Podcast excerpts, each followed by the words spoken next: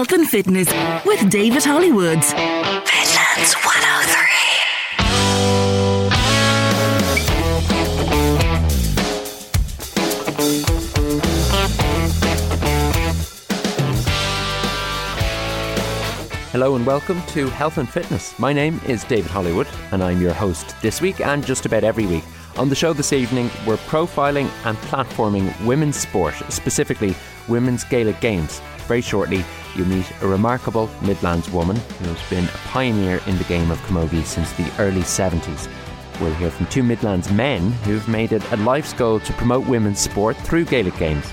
And later in the programme, We'll keep the sporting theme going by talking to a Laois author who's brought out a book that will take you on a nostalgic trip back in time. I'm very glad to say uh, the first part of uh, this uh, show is going to concern Tullamore Camogie Club. Uh, they have a special year this year. They're in the midst of it, getting to the end of it, I suppose, if we look at the calendar.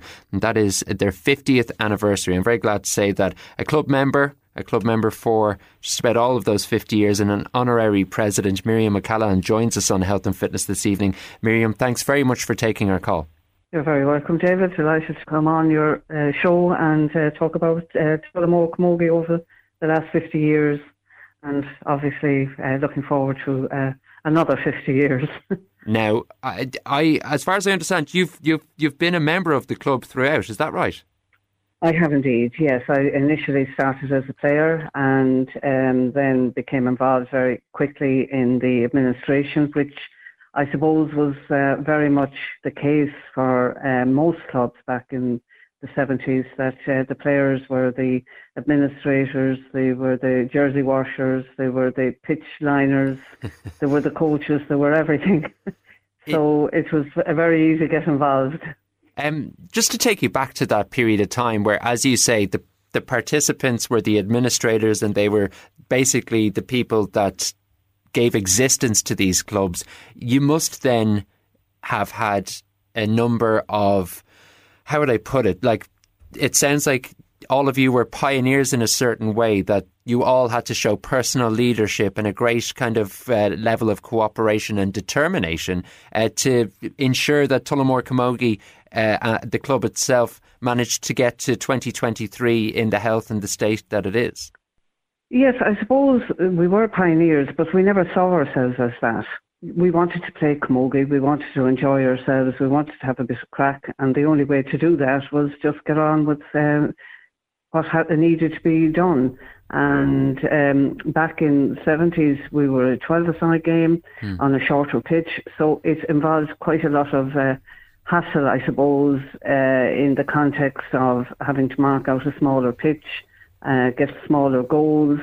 Uh, so there was a lot of uh, organising in um, getting a match even underway. Um, but look, as we did it, and um, we're, we're still doing it 50 years later, albeit in a different style uh, and very much more organised and uh, very much parents coming on board. Um, we didn't have that history in the 70s, mm. uh, so we, we just had to do it for ourselves. We were actually the first club within Offaly, and by virtue of that, uh, we had to look for competition outside the county. We affiliated with Laois County Board. Uh, we did exceptionally well with them for a number of years before Offaly uh, actually formed their own county board in 1979 it must be satisfying to reflect on all the work that was done and the fact that everyone celebrating a 50th anniversary gives it that sense of meaning. There's no doubt. we were starting obviously from a low base, so anything um, incrementally um, was uh, very welcome. We're now in a situation where in 73 we would have had 20 to 25 members. Um, as I said, um, players being very much the predominant um, administrators and uh, coaches, etc. But um, now we're in a situation where we've nearly, um, we're almost reaching 300 membership. Uh, the committee um, comprises mainly of um, parents, coaches, uh, and uh, non-players uh, in the main. Uh, we have a variety of um, teams from our nursery, which is under sixes, uh, then on to the eights and twelves who take part in uh, Go games, um, up from 14 then up to the minor age group. We have two um, teams at adult level, um, graded junior and uh, senior.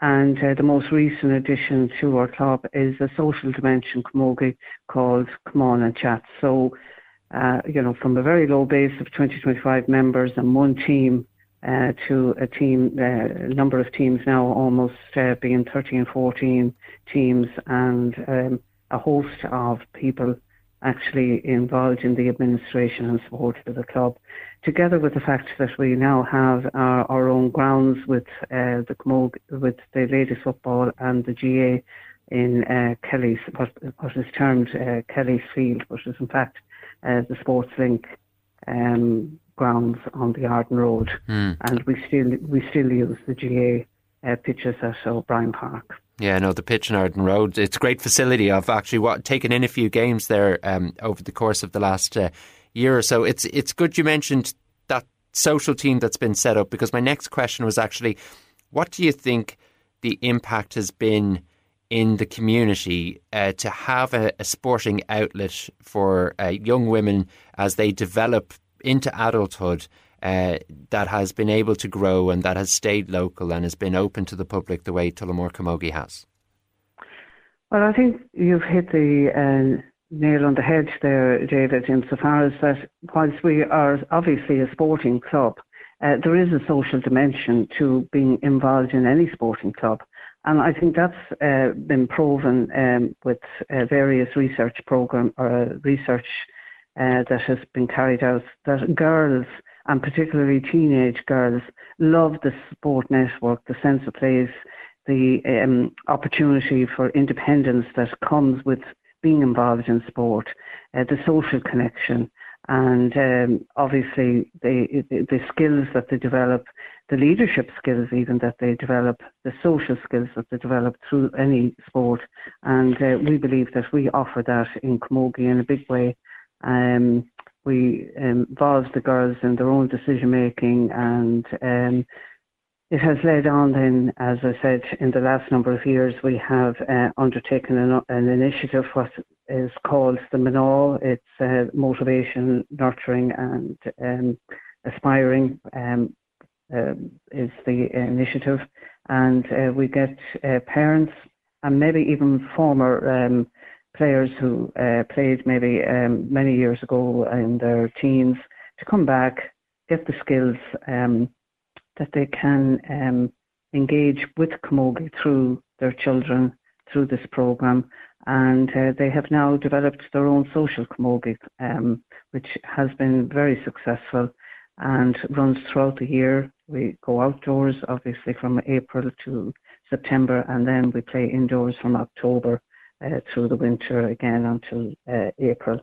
And uh, that has been a great dimension to the club. It has brought us new coaches, it has brought us new administrators, and it has brought a very much a social dimension to the club. I don't know if this tallies uh, with you, Miriam, but from my perspective, which is obviously a, a, less informed and more ignorant perspective when it comes to the gender balance in sport, uh, that uh, women's sport has been covered in a better way and is seeing uh, better levels of participation, both in terms of audience and participants, uh, over the course of maybe the last 10 years. What have you observed in terms of the changing dynamic of women's sport more broadly and generally in this country? Uh, David, they, I, I, have seen a phenomenal change. Um, the fact that I went to school myself and never played any sport, yeah. uh, to now sport being very much part and parcel of the school life. And uh, during uh, the last number of years as a club, we have uh, supported the schools uh, to enable them to have camogie as a, a choice of sport for girls in, in Tullamore. And particularly in Tullamore, and indeed this happens in Birr, um, that uh, some of our schools, most of the schools are gender based.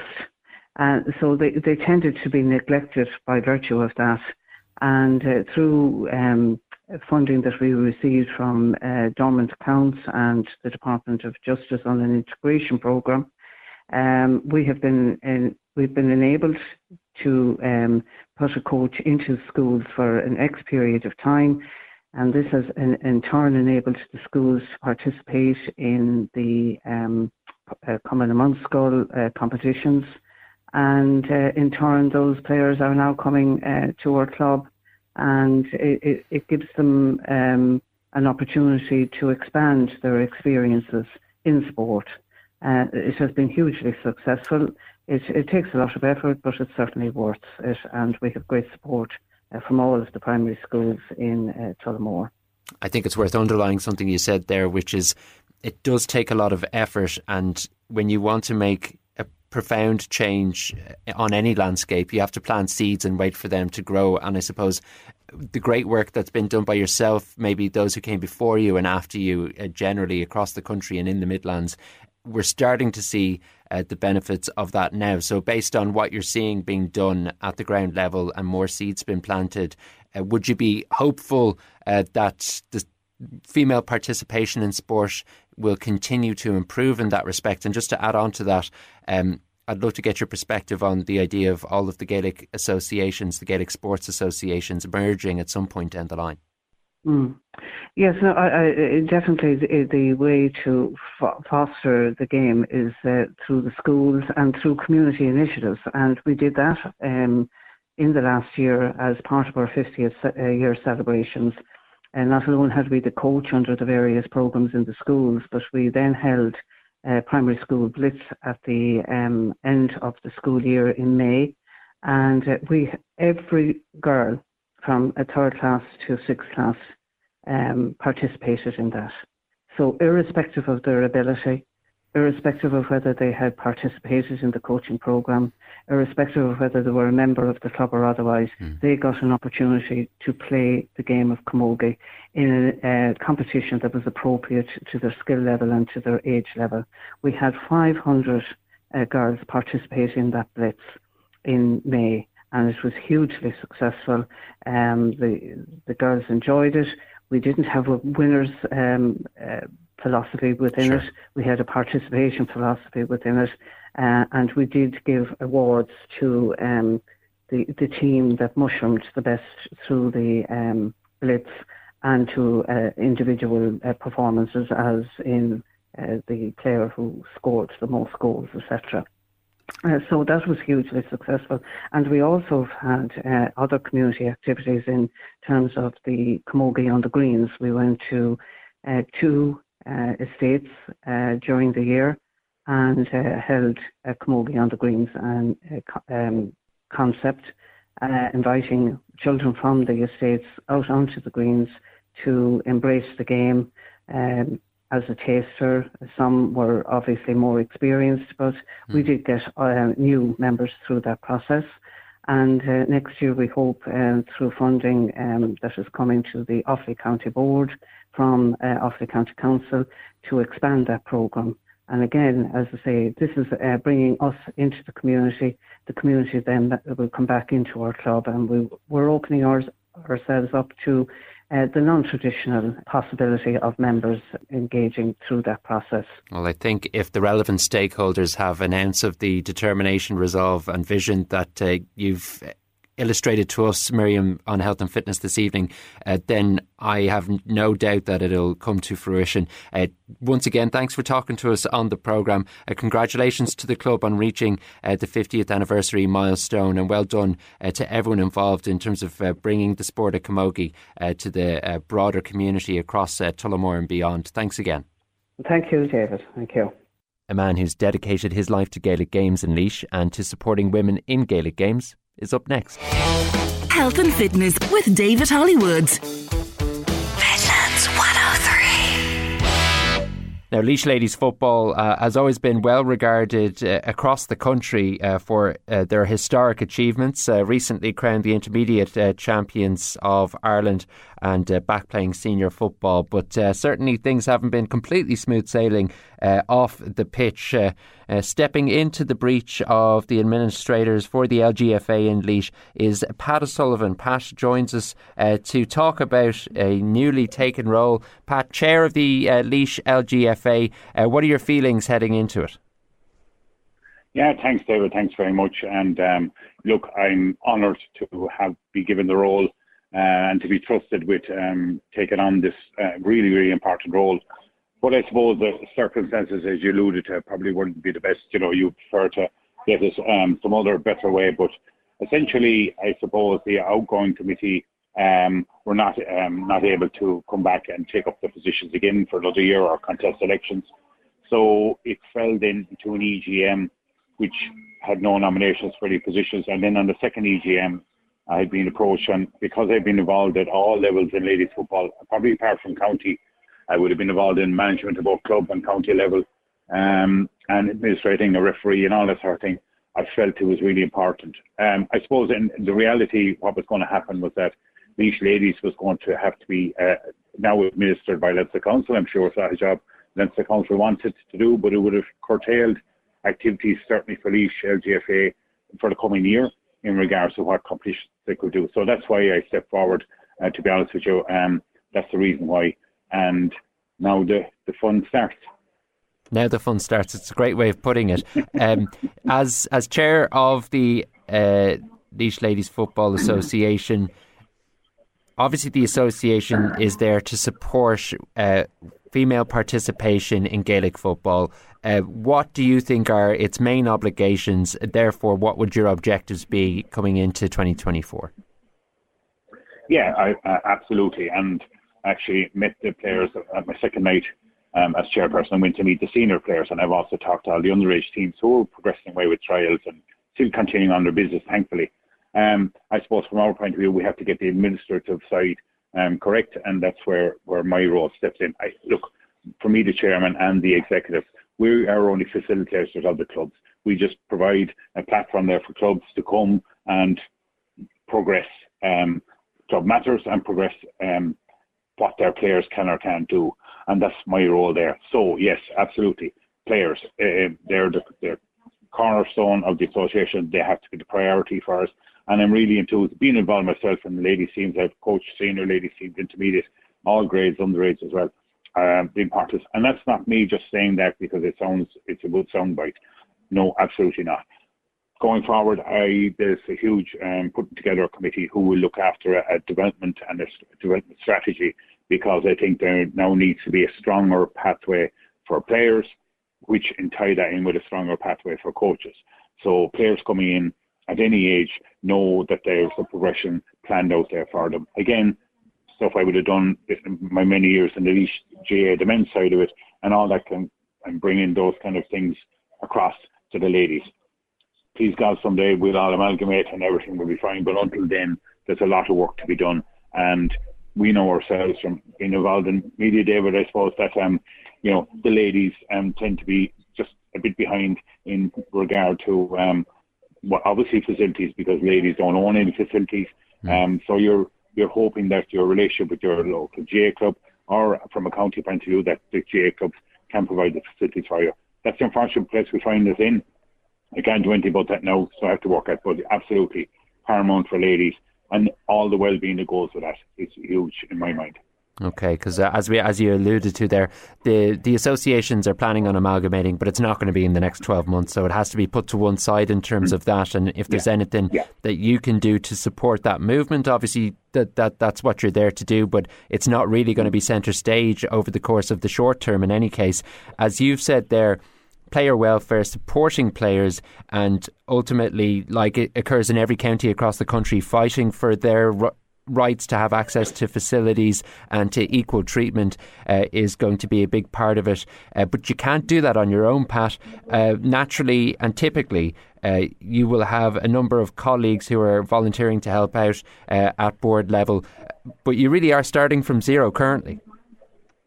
Yeah, absolutely. I am. And, and look, I, I just, first of all, I, I should have said at the top of it, um, just want to thank the outgoing committee and for all the work they did, and in particular the outgoing chairperson Phil O'Keefe, who's done tremendous work down the years, real uh, level, high level of volunteerism and hours dedicated to ladies football. And now, yes, that all that, that group ha- have moved on, and now it's time for renewal. Yeah, so there's a little good bit extra, I suppose, in that. In that we're starting and there is a bit of time frame. I have to say, first of all, Leinster Council have been fantastic. Margaret Brennan, Leinster Council has been fantastic, as have others. Uh, Pat Carr has travelled down for load on a couple of occasions to chair some meetings and oversee meetings. So we've got great support from Leinster. So normal deadlines have just been, we're getting a little bit of breathing space, which allows time. Look, coming up to Christmas, as you know yourself, David, it's not the time to be answering the phone mm. or ringing someone and saying, would you mind coming in and taking on the whole portfolio? So look, yeah, there's challenges. What I have to say, the clubs have been brilliant so far, and anyone I've contacted has been really, really appreciative and really, you know, enthused. So that's great for me. I just have to get the people on the ground. Essentially to that, I suppose my links with the GA would be great, and the first person to ring me, in fairness, was PJ Kelly from the chairman, the men's um, association, to congratulate me first, tongue in cheek. but again, and and I see in fairness, Niall Handy has mentioned his report this year about that amalgamation. And I think he's, while they're very, very conscious of it, his suggestions have been, I think, very good. I, I like the idea where he said may, maybe possibly that instead of going a full integration, that we look at ladies and camogie maybe integrating first and then coming to the GA table. And I see merit in that.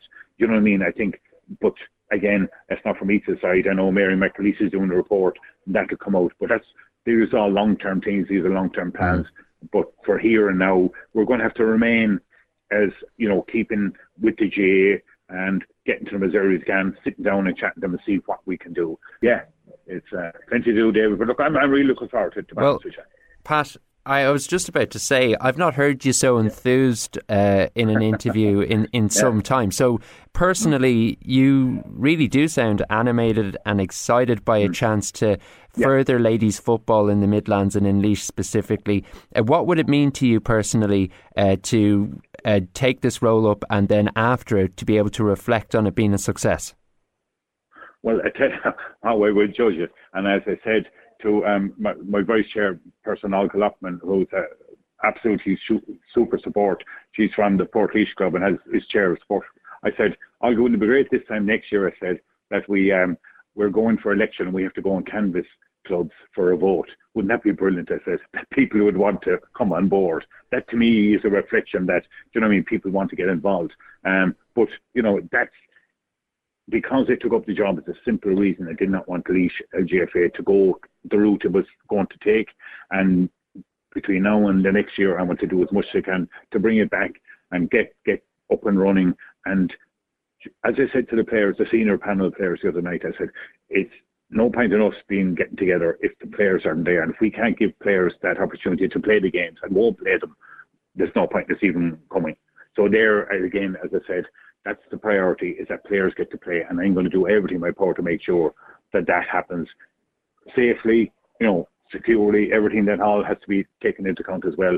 Lots of rules around the place, lots of things, you know, it's it's it's maybe sometimes ladies it's it gets bound itself up in rules and one rule might contract another. That's something I'll find. But I suppose having experience in the ladies, I was chairman of Park Partners Club for many a year. Um, and um, so that that's kind of helped me as well in the administrative side. But look, yeah, anything that they do with success, I suppose going to clubs or that people will turn up to meetings and will have good constructive meetings for me would be a huge um, boost and a huge signal that things are going in the right direction. Well, Pat, I think if the people that you get to work with you on the board and anyone who is supporting uh, Laois Ladies football have uh, fifty uh, percent of your enthusiasm uh, towards it, then uh, the the sport yeah. in Laois will be in a good place. So we wish you the very best with it, and uh, we just ask you to keep us posted on the developments as they unfold. Yeah. Yeah, and hopefully, uh, look, maybe I'll be able to do a job from commentate on a match while this chairman. Maybe that'd be another unique thing. Thanks, David. Thanks, man. Next on Health and Fitness, you'll meet the Loaf of Bread podcaster that's becoming the Westmeath Camogie press officer. Health and Fitness with David Hollywoods. Midlands 103. Now, the question I'm going to ask our listeners on Health and Fitness this evening is what is sport? Maybe sport is a collection of people together playing a game, absolutely. Uh, but maybe sport is people taking time out of their day to day life to help others participate in that game. Uh, sport can't really exist uh, without those behind the scenes who support it. I'm very glad to say that uh, such an individual has joined us on Health and Fitness this evening. Um, I'm very glad to introduce Jason Keelan, who is the new PRO for Westmeath Camogie. Uh, Jason, thank you so much for joining us on Health and Fitness this evening. Not at all, David. Thanks a million for having me. Appreciate it. So you're now the press relation officer for uh, Westmeath Camogie. It takes on an inter-county kind of feel to it as soon as you say that. How do you feel about the new new job? Yeah, quite uh, quite excited about it. I suppose. Um, came across a little bit as a lot of things in my life have happened uh, by accident um, in terms of podcasts and stuff lately. So this is just another notch on the belt of things. Um, that I wasn't uh, planning on as such, but I'm absolutely delighted to be offered the chance and to be approached to to do the job. I'm taking over from a, a fantastic camogie player in Karen Gaffney, um, and I'm hoping to be able to live up to what she's done for Westmeath Camogie in the past year or so, particularly on social media and with new ideas and new initiatives. So I've, uh, I know I've got big shoes to fill, but um, I'm hoping I can do a decent job at it. Yeah, you if if it's not by design, then you're you're tipping along well by accident. Uh, you mentioned your yeah. podcast. This is the Loaf of Bread GA podcast. Uh, let's start there. Then it's a, it seems like it's certainly the first point at which I came across yourself. Uh, how did this get? How did the ball get rolling on this whole thing? Because you you carved out a niche and and a fairly decent profile and reputation from it. Yeah, I suppose the podcast. Um not many positives came from COVID, I think, for most people, but it's probably one for myself that did. Um, I've always had an interest in the GAA, a bit of a, sports obsessed. Um, love statistics, love research, love looking up stuff. Um, fortunate as well in my life to have travelled to well over 100 countries in the world, and on one of those journeys, uh, ironically, a strange kind of story to be going on a bus from Kiev to Chernobyl. I was listening to a podcast that mentioned the GAA World Games couldn't believe I'd never heard of it before, um, and all the countries I've been to that I hadn't come across a GA club abroad. So decided to see if there was a market for it. Uh, if I hadn't heard of it, maybe you know maybe it was a, a global thing that maybe not a lot of people in Ireland knew about it. Messaged a couple of clubs around the world, discovered there were well over two, three hundred at the time. Got a great response back, particularly during COVID when a lot of Irish abroad were, you know, were wondering if they'd ever get home again or how long would it be before they see their family. So it's a great way to get their voice across back home as well and around the world. And it kind of expanded from there. Um, seven podcasts turned into 55, and there were another 106 lined up, which I didn't get around to. But since then, I've been in touch with over 500 clubs abroad. I'm in pretty constant contact with a lot of them. Made a lot of good friends. I've been out abroad twice to two different GA tournaments that I was invited out to. Um, and yeah, just sort of very, very fortunate. And then I suppose the the pinnacle of it all came in the summertime when Charlie Harrison and uh, Mickey Quigg were in charge of the World Games in Croke Park. They asked me to come on board for the World Games 2023 in Derry in the summer, and that was a phenomenal experience. 2,000 Gaelic footballers, hurlers, camogie players from around the world, and 1,500 of them not Irish. Some of them playing the game for the first time. Some of them well versed in the game uh, over the last number of years, having taken it up in their own, you know, respective countries and areas and it's just amazing to meet all these people and to get to, to chat to them and do a bit of work for the GA as well. So yeah, it's um it's opened up a lot of random avenues I wasn't expecting, but uh, delighted it has happened. In all of that, then, what are the kind of conclusions you would draw about what the wider GA community is, what it means either to you or the people that you interacted with internationally? Mm. I think it's quite unique, um, and anybody I've spoken to on podcasts or even at the World Games or even just in, in general chatting on social media or on Zoom who particularly aren't Irish and have, have not really heard of GA in some cases that the one word that comes out all the time is community. That for a lot of people it's it's a, a release I suppose from the speed of life in their country and it's just a lovely way to meet new people and to find a different social outing. You know, a lot of people in Ireland seem to think that GA abroad, you know, is just a uh, it's interference in a in a social life. Really, you know, it's more the pubs and the GA. But you can trust me that there is a there's a very very high standard abroad as well, and it's it's amazing to see the community spirit and the community buy-in and the amount of the amount of energy that comes from it as well. Um, I can't pick one place in particular because it, it's kind of it's become very very global. Originally, I would have been a lot of contact with the Asian clubs, whereas now it's expanded all the way to Uganda, and I've been involved with Equator Gaels and Uganda GA, uh, Mexico GAA.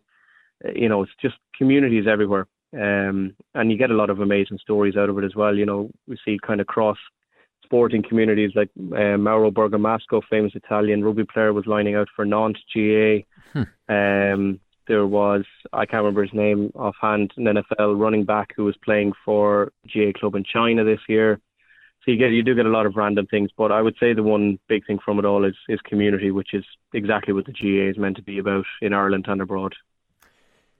That's a good point to make for my next question, which is specifically relating to your new role as the PRO for Westmeath Camogie. Let's talk just a little bit more broadly about women's place in sport in Ireland and particularly in the GAA. Um, I've heard a few quotes from Emer Ryan's uh, book, The Grass Ceiling, and uh, mm. it sounds like a, an absolutely brilliant book. I'm going to be picking it up as soon as I can soon. But uh, she speaks apparently very uh, arrestingly on on just the the vacuum of support for the women's game from men. And this isn't a case of going out and volunteering or, or, or coaching or anything as hands on as that. It's simply just rocking up and being a fan of the sport like they're a fan of uh, the junior B lads, you know, um, anything along those lines. So uh, was it always the case for you that the camogie and, and women's football held as much excitement as interest as uh, the, the, the men's versions of those? And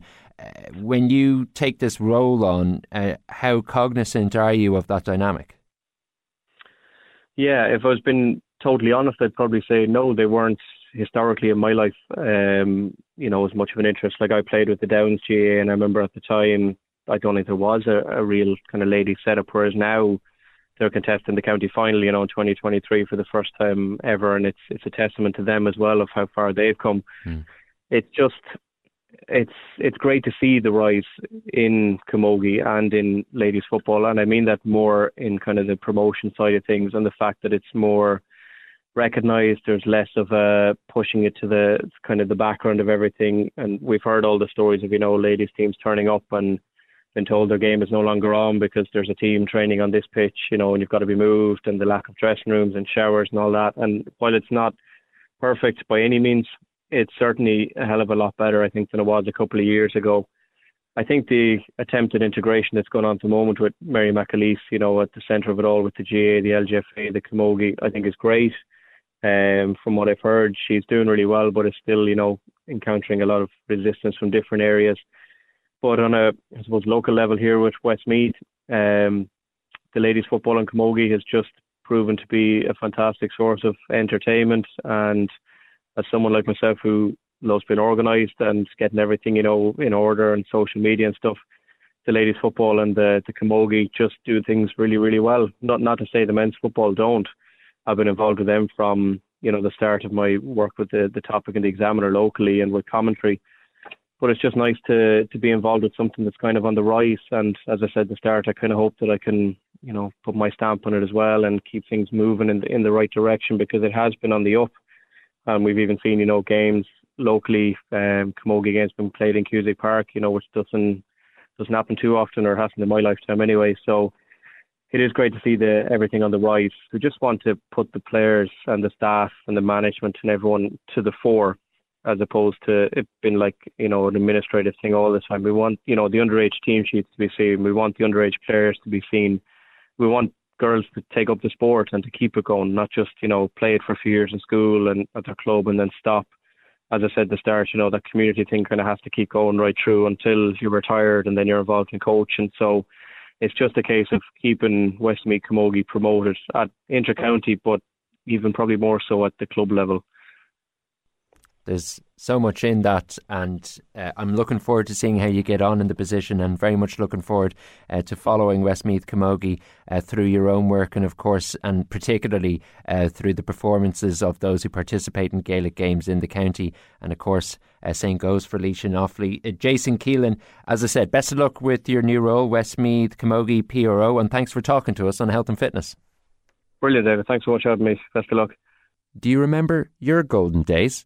You're about to hear from a Midlands author who's written a book on theirs, and you might share one or two special memories. Health and Fitness with David Hollywood.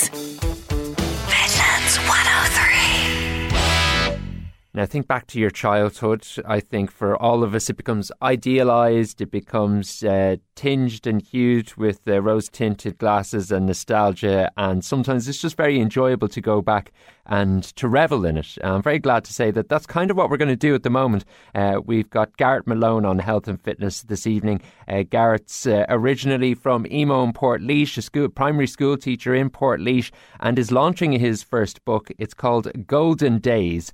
Uh, a sports book, maybe on the front of it, but um, there's plenty of humanity in here as well. Gareth, thanks for joining us on Health and Fitness this evening. Uh, thanks so much, David. Pleasure to be here. Golden Days, then tell us um, if someone were to pick this up, uh, what are they picking up and what would they find inside? Yeah, a lot of people have been asking me that question. I guess it's a mixture of two things. It's a sports book, and there's quite a good bit of sports content in it roughly covering the period from 1985 through to 1998, which uh, I was born in 1980. So my earliest memories of sport began in 1985, and it covers my childhood then right through till I turned 18. But it's, I suppose, it's more than a sports book as well. It's a, it's a, it's a kind of a coming of, coming of age memoir for me, and you know, almost like a love story for my passions of sport and my family and friends and the community I grew up in, and all that's intertwined with. Uh, so I guess sport is the cornerstone of it, though, because sport was at the heart of everything we did in family life. Um, there's a lot of us, I think, in the world that love sport, and, and really it's an important part of our lives, but there's very few of us go on to write a book. So, what moved you from having those fond sporting memories to uh, taking on what anyone I ever talk to in terms of an author always acknowledges is a huge undertaking of work.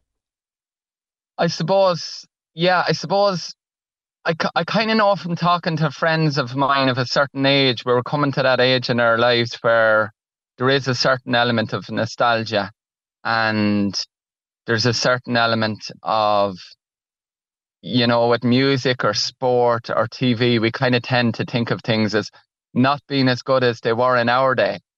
And harken back to the good old days when in soccer you could commit a good old solid tackle and there was no VAR and in Gaelic football it wasn't endless hand passing and we we, we kind of have those rose tinted glasses a little bit about the past. But yeah, for me it was I guess a, a, a reflection on that and also um just something I wanted to capture for my own kids in the future. And also, my parents were quite ill at the time. They've both since passed away. And I wanted to kind of as well reflect on the, the great childhood they gave us and, you know, put that down in paper too. Yeah, so there's plenty of meaning behind it in that instance. Talk to us about what sports were happening, what it was that was getting you excited at the weekends, and what you looked forward to most, and what were um, the most thrilling memories of that time? Yeah, well, you see, I'm a teacher, as I said, and like now the kids have so much access to sports content with Sky and with uh, digital media and all this. Mm. But because we had so little, we just consumed everything we could get our hands on. And we became, I think, almost more knowledgeable in, in, in, in a wide variety of sports because we didn't have live football seven nights per week, etc. So Sports Stadium was was probably the big one for me, the TV show that ran on RTÉ on Saturday afternoons, which was you just got everything. It was just a, a complete uh, mixture. You'd often have a live uh, cross channel game from England with George Hamilton and John Giles but you would have horse racing, you would have a bit of Gaelic football, you could have quite obscure sports like a bit of sailing would be on, a bit of show jumping. Uh, so that was that was a big one for us. Uh, my really though Mexico '86, the World Cup, like that's when I was like, wow, you know, this is something special. And Diego Maradona made a big impression of me, uh, on me, and you know, I can still vividly remember, David, where I was, where I was watching certain games. I was only six, but there was a magic about it. The, the, the games were played in kind of midday heat in Mexico at the time and golden sunshine on the TV and the shimmer on the pitch. And the jerseys and the haircuts, all that was like magical to a child. Uh, I think if you're a sports fan, World Cups are big for kids. Yeah, and and um, they're so far removed, particularly when you go back to something like the mid '80s, uh, from the Midlands in Ireland, when you're looking at that whole event and everything that it entailed. Exactly, and you didn't know these players, you didn't see them on a weekly basis, so you were just meeting new and exciting players for the first time uh, when you turned on your TV set, and, and yeah, that was that that was quite magical, I have to say. Also started going to games as well. Like I, my first memory of going then to a Laois game was in Tullamore in 1985, and Laois were very strong at the time. Mm. Laois actually reached Leinster football final in hurling and football That's that right, year. Yeah, against D- Dublin in the football, wasn't it? Dublin beat them in the football, and I'm trying to Offaly beat them in the hurling and won the All Ireland actually in '85. so, right, yeah. Um, but yeah, Laois were very strong. Laois won the league then the following year in '86, and that was the year it's mentioned in my book. The Battle of Aughrim took place, that infamous game where, um, yeah, Laois unfortunately um, fell at the first hurdle in the championship. But uh, yeah, we had great heroes in Portlaoise. Like we had people like John Taylor and Pat Critchley, and Colin Brown was an all star, and you know these were all Cheddar Plunkett um, figured names you heard about and saw around you in your community and were great people like. In terms of the impact then that Laois GAA uh, had on you, it's it's one of those things you've just alluded to it there.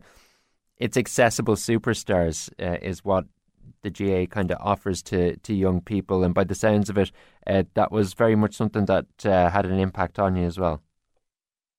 Ah, for sure, yeah, and it's become, as we all know, the game's become very professional now, and a lot of inter-county players now are students or teachers. You don't get quite that diversity of of of jobs playing GAA anymore because it's not conducive, maybe to to the demands of of inter-county GAA. But um, yeah, like the, the, these were our heroes, and they were living around us, and it was you know Pat Critchley, like I mean, um, just such a legendary figure to see going around the place. You knew his name from an early age, and he was coaching in the local schools. And um, yeah, Jerry Brown, who was on the Laois team, he was the jeweler. I tell a story in the book about going in to buy my first my first watch. I bought it after my first communion in uh, in 1988, and Jerry had been playing for Laois the day before, you know, and um, Laois had lost over in Dr. Cullen Park against Carlow, and you know, my mum was talking to him about the game, and you know that that that's that's great when your kid like because they're your heroes.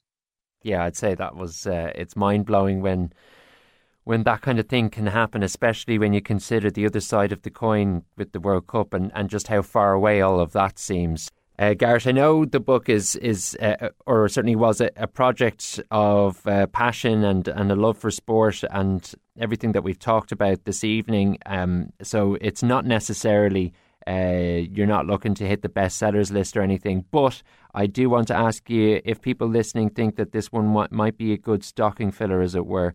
Uh, where can they get the book? Oh, uh, thank you, David. Yeah, so the book's available locally in Portlaoise here in All Books in Portlaoise. It's also available on allbooks.ie on their website, and it's available from the publishers. Uh, that's Lettertec in Cork. That's Letter Tech TEC from their bookstore in Cork. Yeah. Golden days. Garrett Malone, much appreciate you taking the time to talk to us on health and fitness and the very best of luck with it heading into the festive season. David, thanks so much. Thank you.